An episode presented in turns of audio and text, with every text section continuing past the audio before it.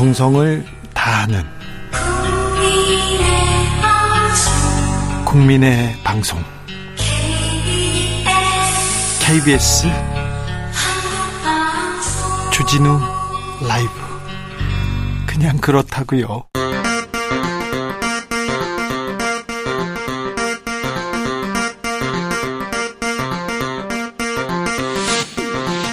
주진우 라이브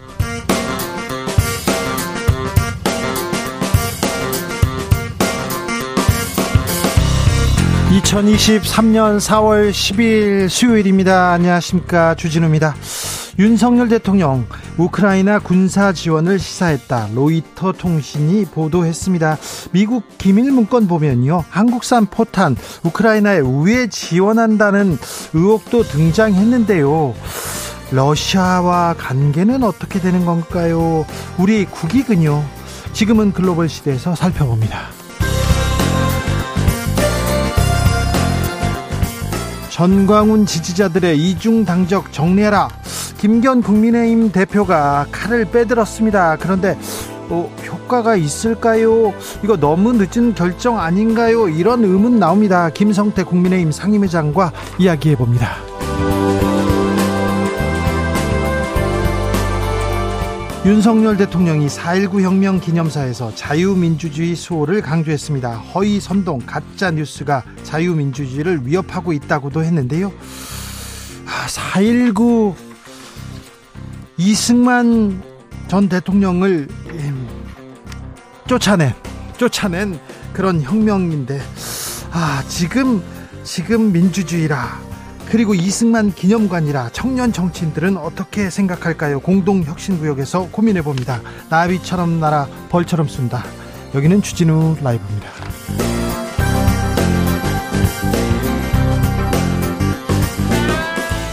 오늘도 자중차에 겸손하고 진정성 있게 여러분과 함께 하겠습니다. 오늘은 4월 19일 4.19입니다. 네. 봄이 왔다 싶었는데 초여름입니다. 반짝 추위 이런 얘기는 들어봤는데 반짝 더위는 또 처음입니다. 오늘 28도까지 올라갔다는데 아, 더웠죠. 어떠셨어요? 저도 차에 에어컨 키고 이렇게 운전했는데요. 주말까지 몇 번 더 덥다고 합니다. 조심하셔야 되겠습니다.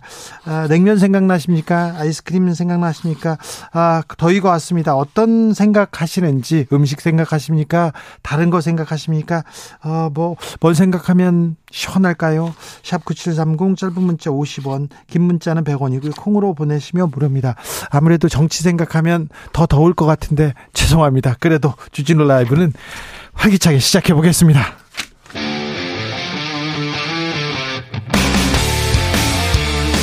탐사보도 외길 인생 20년. 주 기자가 제일 싫어하는 것은?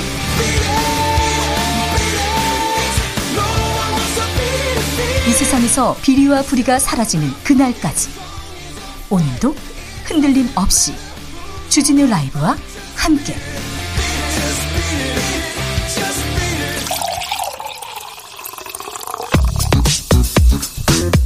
진짜 중요한 뉴스만 쭉 뽑아냈습니다. 주스. 정상근 기자 어서 오세요. 안녕하십니까.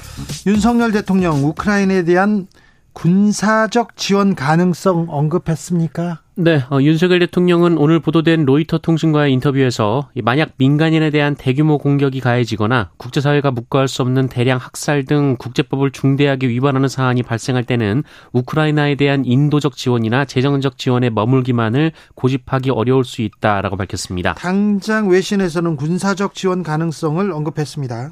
네, 윤석열 대통령은 전쟁 당사국과 우리나라의 다양한 관계, 전황 등을 고려해 적절한 조치를 취하는 것이라면서 어, 우리나라가 한 한국 전쟁 당시 국제 원조를 받았던 것과 아, 우크라이나 방위 및 재건을 도울 방법을 모색하고 있다는 점도 언급했습니다.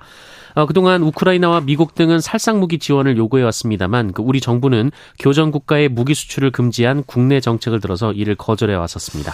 자, 국제사회 우리 대통령의 발언이 국익에는 그리고 외교에는 어떤 영향을 미칠지 아, 군이 어, 포탄 수십만 발을 독일로 이렇게 옮겼다 이런 보도가 나왔습니다. 미국 군사 기밀 문건이 공개됐고요.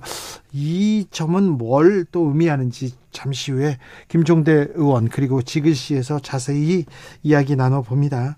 오늘은 4월 19일입니다. 4.19 혁명 기념식에 윤석열 대통령 참석했습니다. 네, 윤석열 대통령은 오늘 취임 후 처음으로 4.19 혁명 기념식에 참석했습니다. 어, 이 자리에서 윤석열 대통령은 거짓 선동과 날조로 민주주의를 위협하는 세력들은 독재와 전체주의의 편을 들면서도 겉으로는 민주주의 운동가, 어, 인권운동가 행세를 하는 경우를 많이 봐왔다라고 말했습니다. 어, 그러면서 4.19 혁명 열사가 피로써 지켜낸 자유와 민주주의가 어, 사기꾼의 농락당에서는 절대 안 된다라고 말했습니다. 사기꾼, 민주운동가, 뭐 인권운동가 행세를 했다.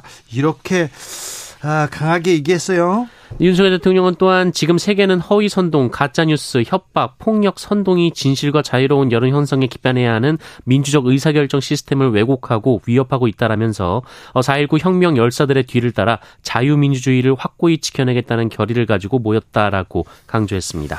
4.19 혁명은 3.15 부정선거부터 이렇게 비롯됩니다. 이승만 정권의 3.15 부정선거. 아, 그 이후에 그 학생들 그리고 국민들이 다 뛰쳐나와서 부정선거 이거 잘못됐다 그리고 독재자 물러가라 이런 얘기를 하다가 혁명으로 이어졌습니다. 그런데 윤석열 정부 들어서 이승만 기념관 이승만 재조명에 나서고 있습니다. 음, 오늘은 윤 대통령 매수로 민주주의를 민주주의가 도전 받고 있다. 매수. 그러니까 민주당의 돈봉투 의혹을 직격했는데 청년 정치인들은 이 4.19의 윤석열 대통령 발언 어떻게 보고 있는지 잠시 후에 저희가 토론해 보겠습니다. 어, 전세 사기 대책이 지금 정치권에서 나오고 있습니다. 네, 국민의힘이 전세 사기 대책으로 피해 주택을 공공 매입하거나 피해자들에게 우선 매수권을 부여하는 방안을 검토하기로 했습니다. 이 공공 매입은 피해자가 거주 중인 주택을 피해자가 매입하도록 정부가 주택대금 일부를 지원하는 방식이고요. 우선 매수권은 피해 주택에 대한 경매를 중단하고 정부나 피해자가 해당 주택을 우선 사들일 수 있는 권리를 주는 방식입니다. 이 모두 피해자 단체들이 요구해온 조치인데요. 다만 국민의힘 측은 관련해 예산이 소요될 수 있고 또 지금까지 벌어진 전세 사기 사건과의 형 형평성 문제도 고려해야 한다라는 입장입니다. 어, 또한 국민의힘은 내일 정부로부터 구체적인 상황을 보고받고 대책을 협의할 예정이고요. 당 내에 전세 사기 대책 테스크포스도 꾸리기로 했습니다. 민주당에서는 특별법을 꺼내 들었습니다. 이재명 민주당 대표는 오늘 최고위원회에서 이 정부 대책이 피해자에게 사실상 유명무실했다라며 어, 정부의 엉성한 대처가 오히려 전세 사기 피해자들을 벼랑으로 몰고 있다라고 비판했습니다. 예, 앞서 정부는 경매 일시 중단을 관련 금융기관에 요청한다라는 방침을 밝힌 바 있는데요. 어, 이재명 대표는 여기에 더 나아가 선 지원 후 구상권 청구를 내용으로 하는 피해자 구제 특별법을 조속히 추진해야 한다라고 강조했습니다. 그런데 동탄에서도 전세 사기 사건이 발생, 발생했어요. 네, 경기도 화성시 동탄 신도시 일대에서 오피스텔 250여 채를 소유한 임대인이 파산해서 수십 명의 임차인이 전세금 전세금을 돌려받지 못할 처지에 놓였다는 신고가 접수됐습니다. 어, 오늘 경기 화성 동탄 경찰서는 최근 이 동탄에서 전세 사기가 터질 것 같다라는 내용의 주민 신고를 여러 건 접수하고 수사에 착수했다라고 밝혔는데요. 이 피해를 주장하고 있는 분들은 앞서 이 온라인 커뮤니티 등을 통해서 호소문을 올리고 자신들의 피해 상황을 알린 바 있습니다. 어, 이들에 따르면 임대인 측은 이 최근 세금, 세금 체납 문제로 임차인들에게 전세금을 돌려주기 어렵다며 소유권을 이전받을 것을 요구했다라고 하는데요.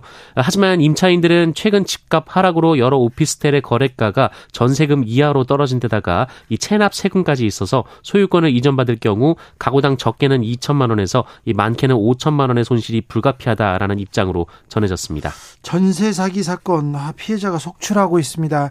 대책 또 늦게 나와서 이미 수천 채의 집은 경매에 지금 넘어가 있는 상태예요. 그래서 지금 아, 매우 심각한데 사람이 죽어야 그리고 그래도 아니 그것도 연달아 죽어야 대책이 나옵니다. 빨리 효과적인 대책을 어, 지금 피해자들한테 좀 내놔야 될 텐데 주진우 라이브에서도 이 전세 사기 대책에 대해서 조금 더 고민해보고 어, 정책 어떤 정책을 내놔야 되는지 촉구하는 그런 시간을 좀 가지려고 합니다.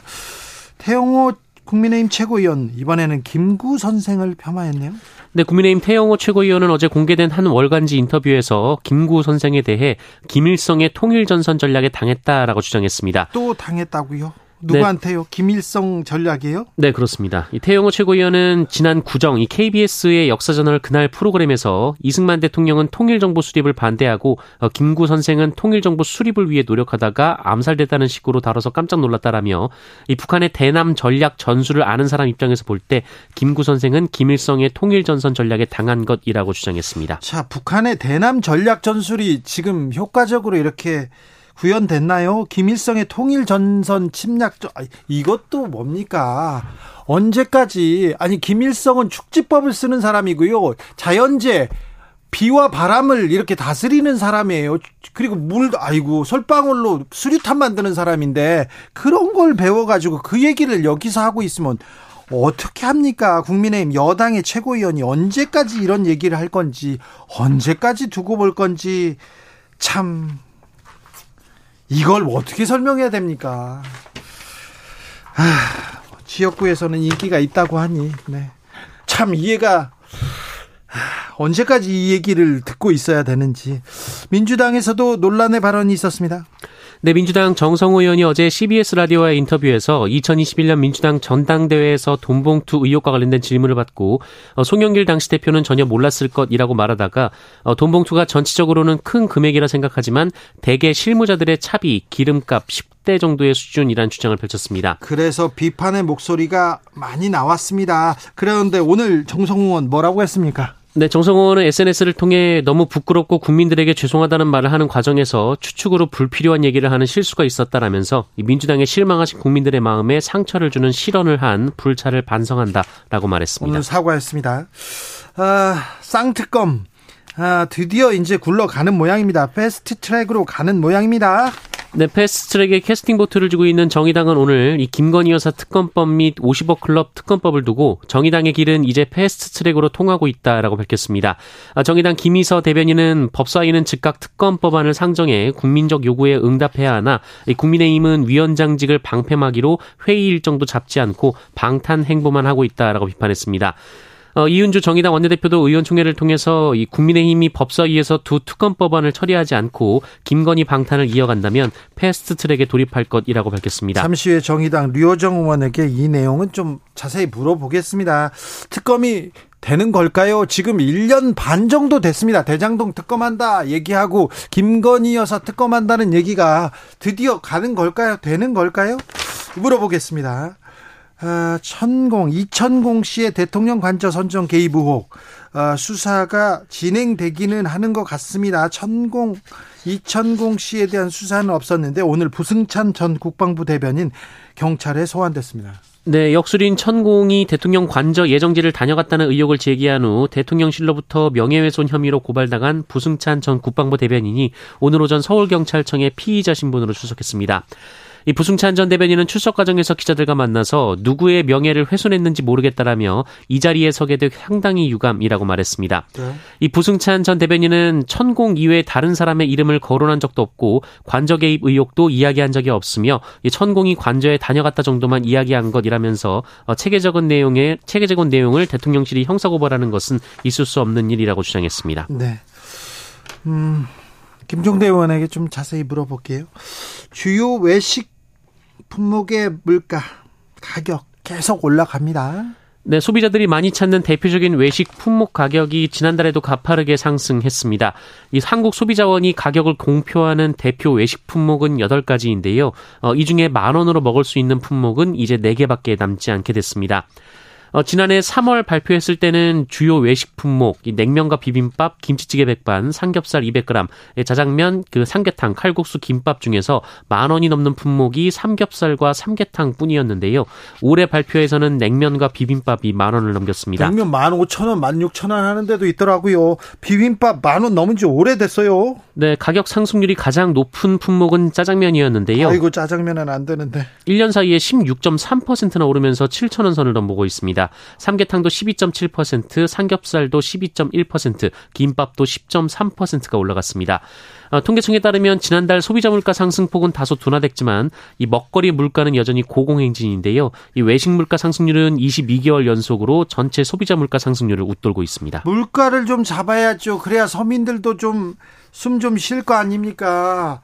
이 돈 있는 사람들은 뭐 조금 올라도 천 원, 이천 원 올라도 큰 부담이 없지만 아, 좀 빠듯한 사람들한테는 서민들 약자한테는 이게 짜장면 오르고 라면값 오르고 김밥값 오르고 그러면 부담됩니다. 좀 신경 써주세요. 뭐 하고 계신지 모르겠어요. 정치한다면서요. 국민들 돌본다면서요. 민생 챙긴다면서요. 뭐 하고 계십니까?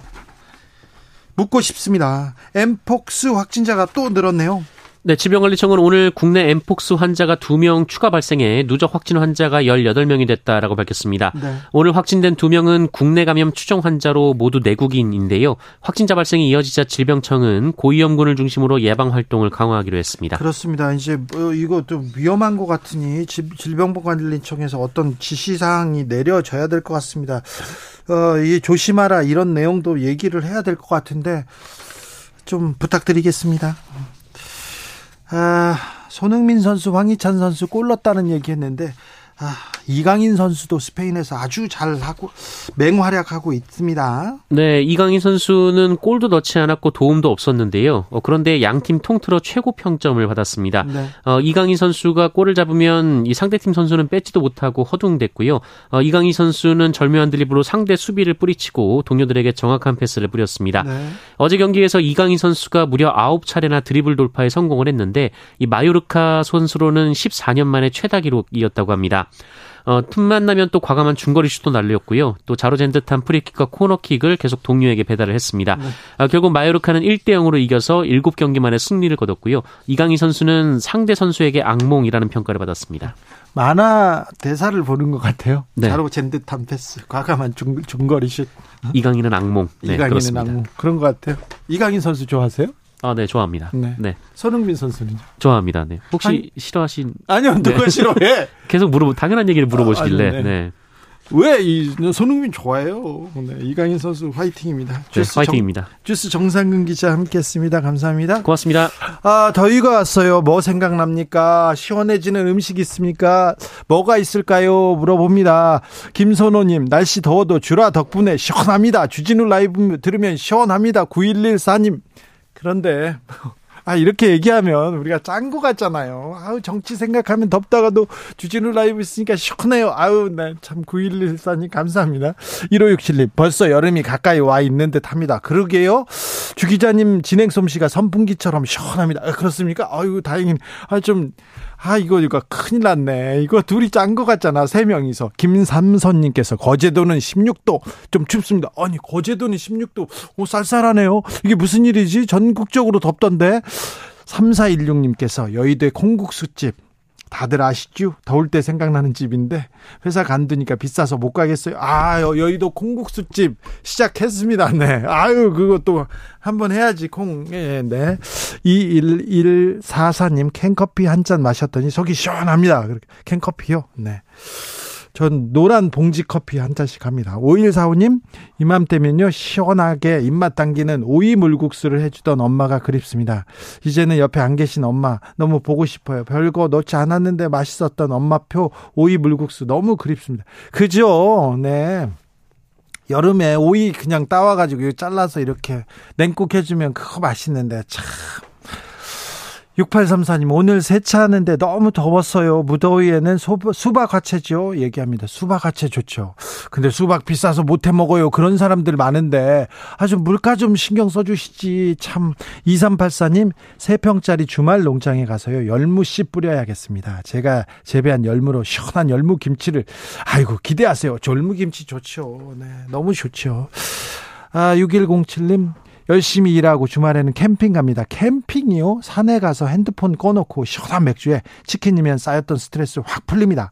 초록의 숲 기운에 힐링도 되고 마음이 건강하고 시원해집니다. 아, 주말에 캠핑이라, 더운 날 캠핑이라, 아, 좋죠. 네. 좋네요. 부럽습니다. 교통정보센터 다녀오겠습니다. 이현 씨.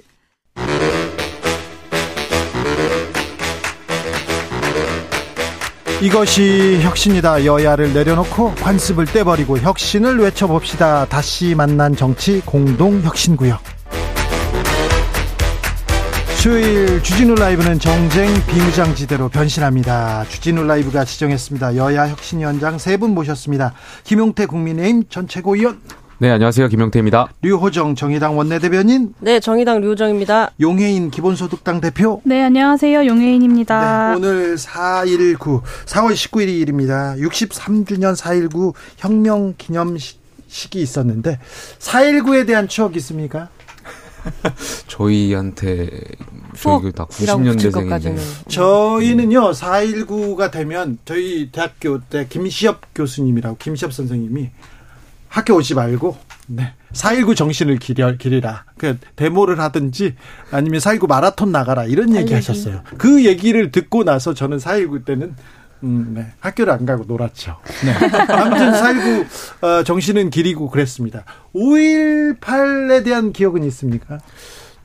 5.18도 사실 저희가 90년대생들이다 보니까 네. 뭐 대학에서 네, 5월 18일 즈음에 이제 광주에 네. 이제 어떤 순례 같은 형식으로 네. 이제 버스 대절해서 이제 가는 사업들을 좀 많이 하긴 했었죠. 네. 전주에서 저는 고등학교를 다녔는데 5.18 때면 저희는 야간 자율학습을 했는데 5.18 때는 일찍 보내줬어요. 집에 일찍 음. 보내줬습니다. 그래 어, 시민들이 다 거리에서 5.18을 어, 추념하는 그런 행사를 가졌는데 저희들이 기념 그 야간 자율학습을 하지 말고 집에 빨리 가라. 그리고 또 빨리 가라고 했거든요. 그래가지고 저희들은 일찍 나가서 대학은 못 가도 데모는 해봐야 된다고 해서 그 대학생들 따라서 데모를 했던 그런 기억이 있습니다. 4.19에 대한 기억이 없군요. 자, 오늘 윤석열 대통령 4.19 혁명 기념사를 했습니다. 허위선동, 가짜뉴스, 협박과 폭력선동의 민주적 의사 시스템 왜곡되고 위협받고 있다. 피땀으로 지켜온 자유민주주의 위협 위협하는 거짓 선동 위장에 절대 속아서는 안 된다 이런 얘기했는데 아, 기념사 어찌 들으셨습니까? 류호정 저는 현장에 있었거든요. 네. 그래서 갑자기 느닷없이 국민의힘 의원님들도 또 웃으면서 같이 박수를 치시길래 네. 아, 이것은 약간 논란이 되겠구나. 오늘 주진우 라이브에 꼭지로 등장하겠구나. 네. 그런 생각을 했었고요. 또 느닷없다는 생각이 들었어요. 느닷없다? 네, 살구 기념식에 왔으면 그냥 살구 얘기만 하면 되지 않나 하는 생각이 들었거든요. 이, 그 이제 저를 비롯해서 여기 있는 우리 모두는 뭐 추억은 없을지언정 그 분들이 흘린 피 위에서 민주주의를 마음껏 누리고 있잖아요. 그렇죠. 네. 그분들한테 비치고 있죠. 네. 애도와 존경을 표하고 뭐 그렇게 했으면 됐을 것 같은데 이제 이상한 이야기를 붙이니까 쓸데없는 게 논란이 되고 쓸데없는 게 논란이 되니까 여기 방송에서도 시간을 써야 되고 이 정도면 이제 선동은 윤석열 대통령께서 하고 계신 거 아닌가 피곤하다는 생각이 좀 들었고요. 아마 윤석열 대통령께서 그러시는 건지 연설 비서관이 그러는 건지 모르겠지만 그냥 시비 걸고 싶은 것 같아요. 이미지를 그렇게 가, 갖고 가시면 안 될 것 같은데 저희가 그 글을 쓴다고 가정을 해보세요. 자, 여기 일단 기본적인 것부터 쓰고 여기서부터 약간 시비를 걸자. 다만 시비를 거는 부분은 조금 추상적으로 써보자. 이런 절차에 따라 쓰지 않고선 그렇게 나올 수가 없거든요. 시비요? 계속해서. 아, 그러니까 네. 야당이나 뭐 민주당에 대한 시비 이렇게 보십니까? 뭐 논란이 되고 싶으신 것 같아요. 논란. 어디에서든. 김용태 최고. 글쎄요, 저는 대통령께서 말씀하신 내용을 보고, 그러니까 민주주의의 위기를 말씀하시고 싶으셨던 것 같아요. 네. 그러니까 바야흐로 지금 많은 세계 학자들이 민주주의의 위기를 말씀하고 있잖아요. 그러니까 우리나라만 보더라도 지금 삼권 분립의 상황에서 과연 국회가 제 역할을 하고 있느냐 봤을 때 사실 여야가 못하기 경쟁을 하고 있잖아요. 네. 사실 야당의 지금 이른바 돈봉투 의혹 사건을 말씀하시지 않을 수가 없는데요. 그러니까 지금 4.19 혁명도 사실상 3.15 부정선거에서 시작되었고 그 3.15 부정선거라는 것이 어떻게 보면 대리선거 혹은 돈으로 표를 사는 행위, 그러니까 민주주의의 본질을 훼손하고 그런 본령을 훼손했던 일들이 자행되면서 많은 시민들이 분노하고 여기에 대해서 말씀을 하셨던 건데요. 대통령께서 말씀하시려고 했던 내용은 지금 많은 시대가 흘렀지만 그럼에도 불구하고 아직까지 이 민주주의라는 것이 도처에서 위기, 그러니까 민주주의를 훼손하려고 하는 그런 행위들이 여러 군데서 발견되고 있기 때문에 그러한 것을 말씀하시고 싶었던 것 같습니다. 네, 민주주의의 위기를 말씀하셨죠. 그래서 저는 스스로한테 쓴 편지 같다라고 생각했어요.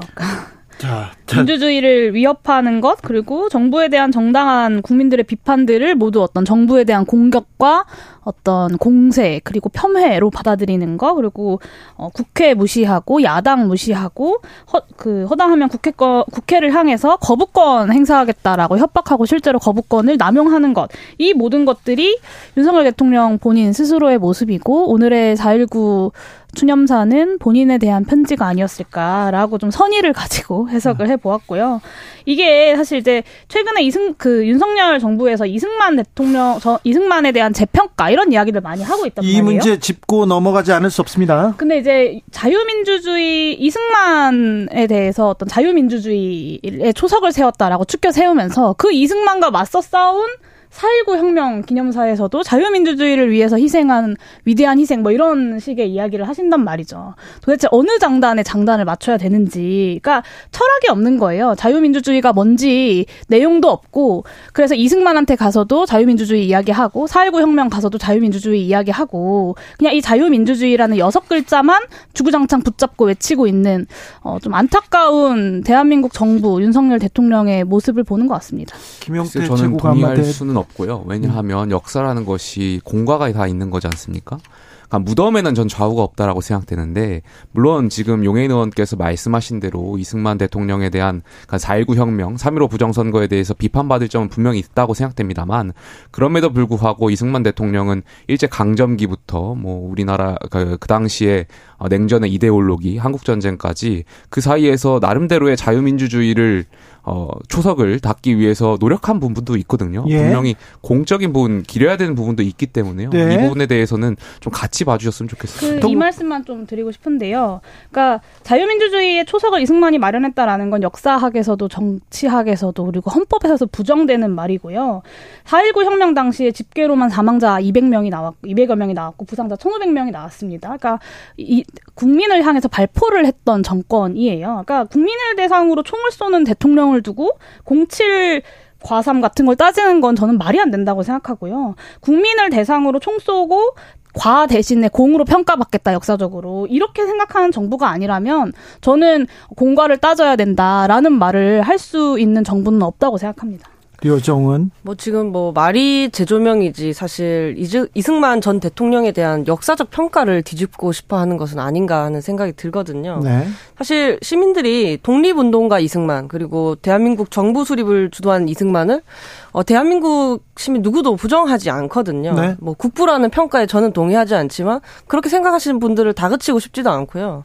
근데 다만 장기 집권을 한 독재자고 집권기에 국민을 학살했던 사람이죠. 이것 역시도 대한민국 시민 누구도 부정하지 않죠. 네. 그래서 공을 중히 보는 사람, 뭐 가를 중히 보는 사람 그 모두 역사적 사실을 부정하고 있지는 않기 때문에 그냥 이렇게 어울려 살아가면 되는 거라고 보는데 너무 우리 편과 상대편을 좀 가르려고 하는 거 아닌가 하는 나쁜 의도가 있는 거 아닌가 하는 생각도 들고요. 자꾸 기념관 같은 거에 돈 쓰려고 하지 않았으면 좋겠습니다. 지금 이제 뭐 돌아가신 분 동상에 위용에 감, 감탄하거나 네. 어, 그의 일대기를 유리관 안에 넣는다고 존경심이 막 샘솟고 그러는 세상 아니잖아요. 네.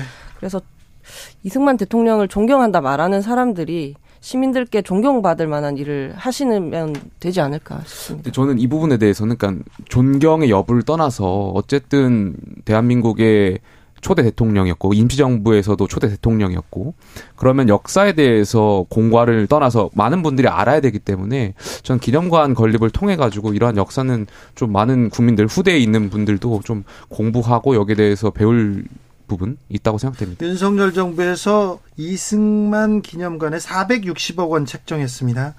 어, 박정희 전 대통령 기념관은 200억 원이고요. 김영삼 전 대통령 59억 원, 노무현 전 대통령은 115억 원이 쓰였습니다. 피와 땀으로 지켜온 민주주의. 피와 땀으로 지켜온 민주주의. 4.19의 피와 땀. 이 피와 땀은 어, 이승만 전 대통령에 대한 이, 이승만 전 대통령의 독재와 부정선거 그리고 전행 반민주 반민주에 대한 외침이었죠. 외침이었습니다. 그런데 아무튼 이승만 기념한다. 이 얘기가 더 많이 들려오는 요즘입니다.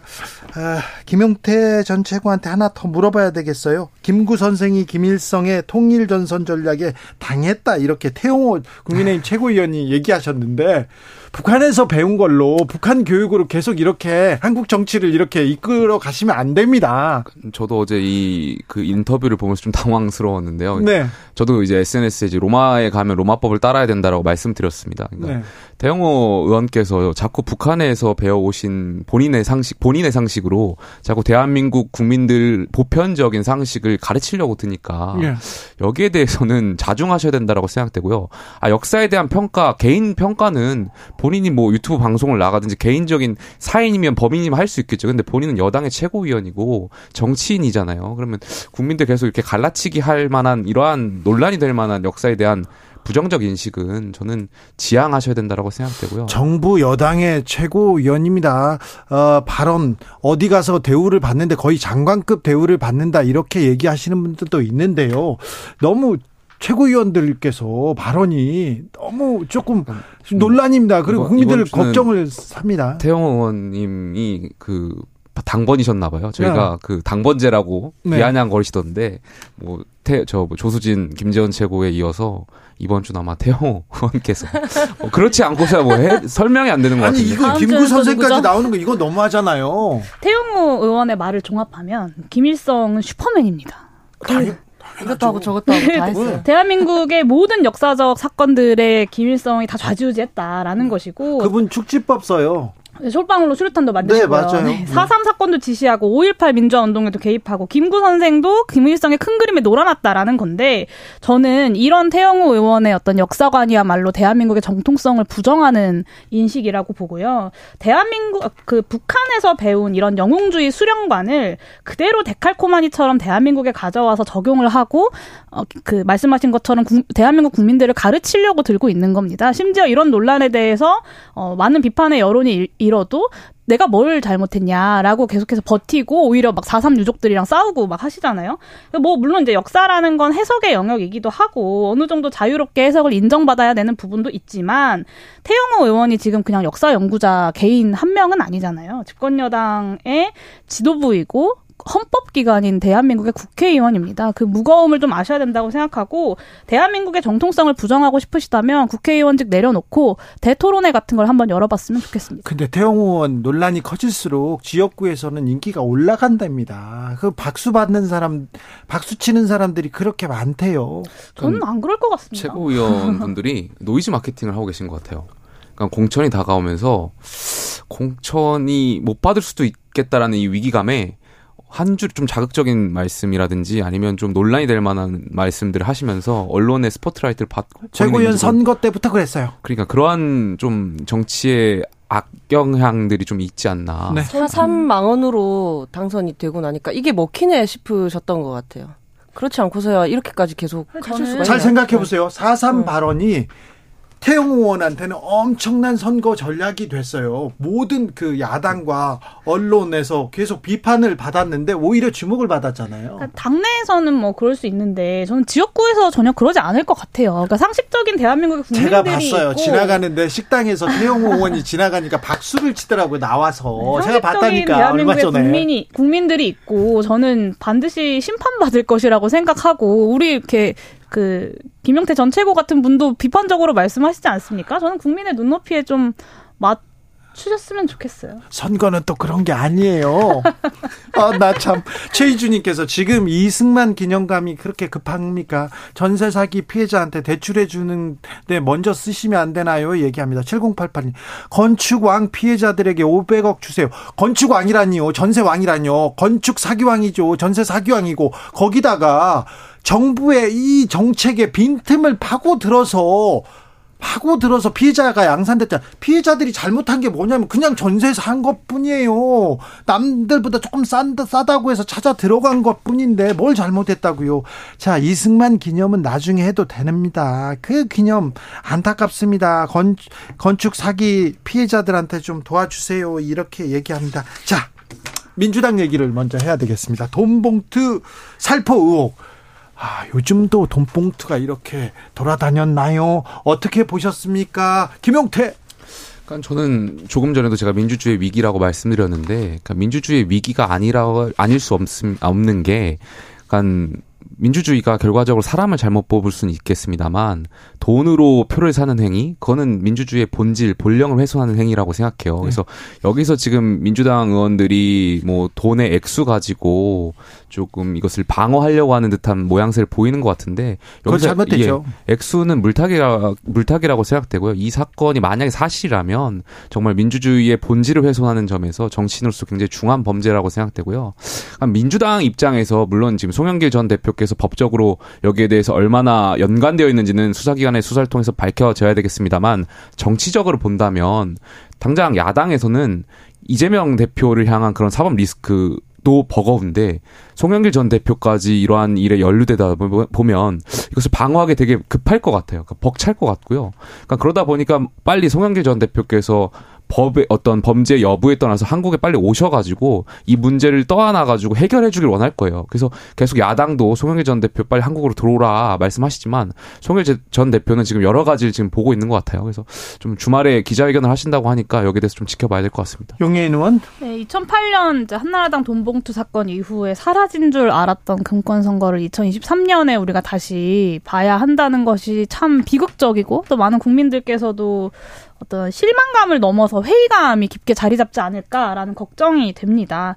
그리고 어 그래서 좀 저는 그런 말씀을 드리고 싶어요. 그러니까 민주당에서 이 사안을 그냥 검찰 수사를 지켜보겠다 정도로 이야기할 것이 아니라 단호하게 이 의혹이 한 점의 어떤 의혹도 남지 않게 깨끗하게 어 밝혀져야 하고 그러기 위해서 검찰 수사를 어, 기다릴 것이고 그리고 그 과정에서 어, 관련된 연루된 의혹을 받는 사람들은 모두 다 공천 배제하겠다라는 원칙을 아직 명단이 공개되지 않았기 때문에 그런 원칙을 세우고 어, 그 과정 속에서 국민들께 좀 어, 적극적으로 협조하는 모습들과 어떤 자정작용을 어, 그, 자정자, 작용, 자정작용이 발생하는 모습들을 보여줘야 그 다음에 어떤 국민들의 신뢰도 회복할 수 있는 것이 아닌가. 그러게요. 빠른 사태 파, 그리고 관련자에 대한 추상 같은 처리.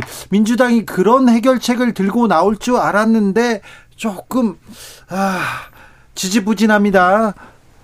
뭐, 지지부진 할 수밖에 게 없었을 것 같기도 하고요. 그렇게 하게 되면 왜 이재명 대표한테는 안 그랬냐 뭐 그런 얘기가 나올 수도 있는 거고 아마 뭐 그런 걸 고려하지 않았을까 싶어요. 뭐 지금 그런가요? 당헌 80조도 뭐 바꾼 마당에 영화에서나 지금 보던 일이 저도 이 시기 대한민국에서 일어나서 참 정말 많이 놀랐고요. 더 놀라운 건 지금 민주당 반응인데, 그러니까 민주당 일부 인사의 바, 반응이죠. 모두가 그러지는 않을 테니까. 선거에는 뭐 영향을 미치지 못했을 거다라거나 별 영향 없는 충성 경쟁으로 보인다. 뭐 이런 해석, 해석.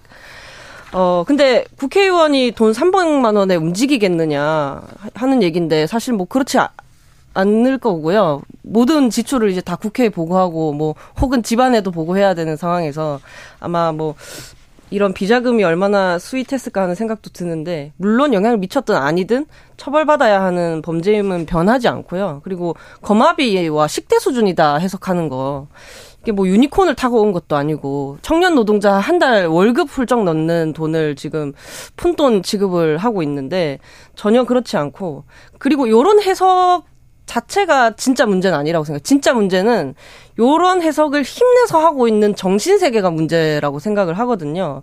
검찰을 지금 절대악으로 규정을 해 놨으니까 검찰이 뭔가를 발표하면 일단 정치 공작이라고 하고 그러고는 이렇게 기상천외한 언어들을 가져다가 방패로 쓰는 거죠. 뭐 선거에 얼마나 영향을 미쳤겠다. 이런 유 이런 해석을 하는 세계관 그게 저는 문제라고 생각합니다. 그러니까 민주당이 정말 혁신할 그런 생각이 있다면 그러니까 지금 민주당은 여기에 대해서 검찰 수사를 조속해달라고 본인들에게는 수사권이 없으니까 검찰 수사기관에 그런 요청을 하고 있는데 그럴 것이 아니라, 그러니까 본인들, 그러니까 민주당 자체적으로는 진상조사단을 적 꾸려야 된다라고 생각해요. 그러니까 여기에 대해서 돈봉투가 오갔다면 그 장면을 봤던 분이라든지 뭐 그것을 전해 들었다는 분들이라든지 이런 분들이 어떤 제보를 받을 수도 있을 것 같고요. 그런 제보를 통해 가지고 민주당 스스로 정말 분골쇄실하는 모습을 보이지 않는다면 저는 민주당이라는 그 간판을 내려야 할 수도 있다라고 생각합니다. 그 식대다, 식대조다라는 어떤 의견들에 대해서 예전에 이제 박희태 때, 대표 때도 그 당협위원장들한테 식대, 식대와 교통비가 관례였다라고 주장을 했었어요. 나중에 돈 줬다가 걸리면 다 밥값이었다 이렇게 네. 얘기하죠. 그래도 그러니까 식대다 교통비였다 그런 관례였다라고 하더라도 유죄를 받았다라는 것이 2008년 한나라당 이 공천 돈봉투 사건의 아, 큰 범죄입니다. 그래서 네. 민주당의 관계자들이 그렇게 해서 해명될 부분은 저는 아니라고 생각하고요. 다만 검찰에서 매일매일 언론에 녹취록을 하나씩 풀고 있어요. 그러니까 마치 아침 드라마, 일일 드라마 보는 것 같은 기분이 들거든요. 오늘 녹취록을 듣고 아 이런 게 좀 궁금한데라고 하면 그게 다음 날 언론 보도에 또 단독으로 나와요. 또 다른 게 나옵니다. 단독 네. 이렇게. 이렇게 하나씩 스토리를 풀고 있는 거 매우 부적절하고요. 저는 이 사건에 대해서 정치 검찰이라는 오명을 뒤집어 쓰지 않기 위해서는 깔끔 없이 성역 깔 끔하게 성역 없이 그리고 빠르게 수사하는 것이 검찰 본연의 역할이다라는 당부를 좀 하고 싶습니다. 네. 이 휴대전화에 있는 녹, 녹음, 녹음 파일이 지금 파일이 검찰에 압수수색으로 이렇게 확보됐다는 거 아니에요? 그 녹음 파일을 가지고 있는 사람은 검찰이고요. 음, 검찰이겠죠. 그리고 또 다른 사람이 가지고 있지는 않을 거예요. 그건 맞죠, 김영태 최고. 그죠? 그렇지 않겠습니까? 그렇죠. 네. 근데 그게 하나씩 방송국에서 하나씩 이렇게 뚜고 한 파일 하나씩 이렇게 갖는 거 그건 좀 이상하네요. 그 부분에 있어서는 아마 검찰도 예. 개선해야 될 지점이라고 생각합니다. 네. 그리고 또 한 가지 말씀드리고 싶은 게 지금 이제 뭐 이렇게 돌고 있는 명단들이 있잖아요. 이게 한 20명 정도 된다고 하는데 까딱하다간 국회에서 20명짜리 체포동의안을 표결하는 상황이 발생할 수 있습니다. 그래서 민주당에서 이 결단으로 정당이기 때문에 저는 자체 조사 뭐 이런 것보다는 어떤 의혹 의혹을 해소하는데 최선을 다하겠다라는 노력을 당 차원에서 보여준다는 차원에서 정치적 결단들이 좀 필요한 순간들이라고 네, 봅니다. 민주당의 단호한 대응이 좀 필요해 보입니다. 아, 자. 쌍특검 갑니까? 드디어 패스트 트랙 통과합니까? 정의당에서 입장을 냈습니다. 네, 그렇습니다. 이제 저희 이제 정의당은 국회에서 소수 정당으로서 이제 할 수 있는 모든 일을 다 했고요. 정상적인 의회 절차에 따른 진행을 바랐고 그걸 위해서 이제 민주당은 물론이고 국민의힘과도 계속 대화를 이어왔습니다. 또 이렇게 진전이 있을 법 하다가도 또 두 당의 정쟁에 막힌 적도 있, 었죠 국민의힘은 김건희 특검은 절대 안 된다는 입장이고 50억 클럽 특검은 국민의힘 그 방향 전환이 있기 직전에 또 민주당의 쌍특검 주장 때문에 또 막히기도 했고요. 할 수 있는 모든 수단을 다 썼고 어 저희가 국민들께서 납득할 만한 어 결과를 어, 저희가 보여드릴 수 있어야 된다라고 생각을 하기 때문에 이제는 패트로 가야 할 때라고 볼 수밖에 없었고요. 네, 그렇게 생각합니다. 네, 이 지점에 대해서는 네. 제가 드리고 싶은 말씀은 여당이 빈틈을 보인 것 같아요. 그러니까 지난번에 저희가 그 법사위를 열어서 그 돈봉투 의혹과 관련해서 현안 질의하자고 했는데 아, 이것을 급하게 저희가 또 취소한 바가 있지 않습니까? 그러다 보니까 많은 언론에서는 여기에 대해서 법사위가 열리게 되면 국민의힘이 어, 이제 쌍특검 문제라든지 여러 가지 현안들이 나올 것이고 그러한 것을 피하기 위해서 결국에는 현안지를 취소하고 검찰청을 방문했다.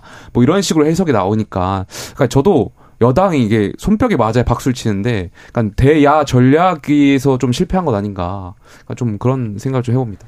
네, 저는 정의당의 이런 입장의 선회를 늦었지만 매우 격하게 환영하고요. 사실 정의당이 뭐 법사위 트랙을 밟겠다라고 하면서 두 달이나 좀 지연됐던 점은 좀 평가가 필요하다고 생각합니다.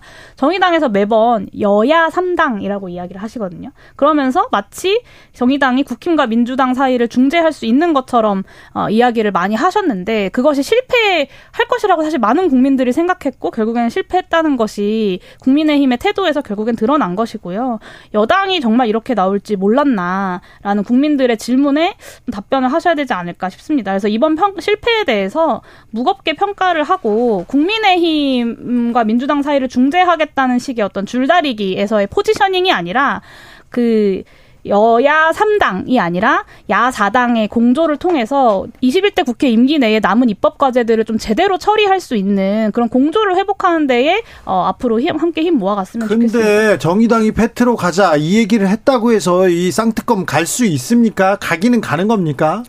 뭐 저희 지금 이런 방식으로 국민의힘이 계속해서 협조하지 않는다면 뭐 갈 수밖에 없는 거고요. 저는 그리고 이제 용해인 의원님 말씀하셨는데 네. 국회에 정해진 정상적인 절차를 밟는 건 느린 게 아니라고 생각해요. 긴급한 수단을 요하는 경우에 패트를 선택할 수는 있지만 민주당 주장처럼 패트가 능사는 아니고요. 저, 저 설명 좀 더 해도 되나요? 시간이 어느 네, 정도? 네, 네, 그 패트가 늦어진 거에 대해서 뭐 정의당의 뭐 책임 뭐 이런 말씀들도 하시는데 책임질 일 있으면 당연히 책임지는 게 공당의 의무인데 다만 지금 세상에는 민주당과 그 주변 그 진영에 속한 시민만 있지는 않거든요. 처음부터 정의당이 패스트트랙에 동의해서 그때 태웠으면 결과가 달라졌을까? 전혀 저는 그렇지 않다고 생각을 해요.